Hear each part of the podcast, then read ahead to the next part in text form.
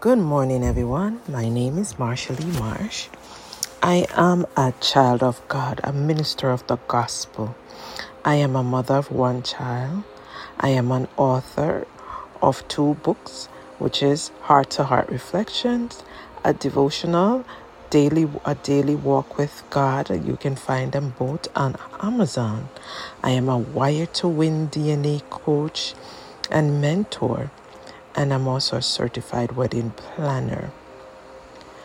Last but not least, I'm here to bless everyone. Everyone on my daily, daily journey with God. So today, this morning, I was reading Psalms 30, and verse 1 caught my eye. He said, I will exalt thee, O Lord, for thou hast lifted me up and has not made my foes to rejoice over me. That is such a powerful scripture. Once we continue to lift God up, once we continue to give Him all the glory, once we direct our focus on Him, He will be working behind the scene on our behalves, where our enemies will never, never rejoice over us. He will never let the shame of our past be a stigma to us.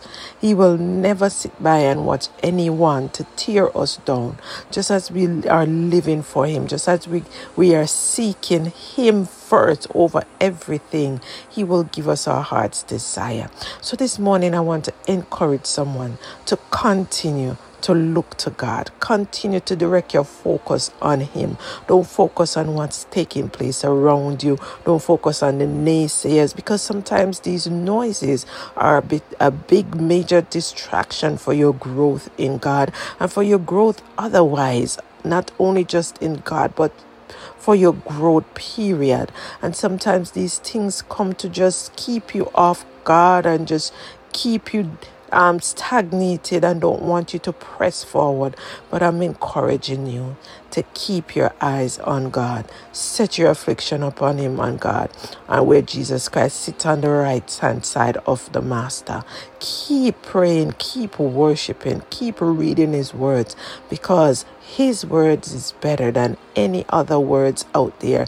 Because sometimes the words that we are getting are just there to keep us bondage, and God has sent His Son so we can all be free. Don't worry about your foes. Don't worry about your enemies. They're doing their job. Do yours. Keep still and know that God is working it out on your behalf.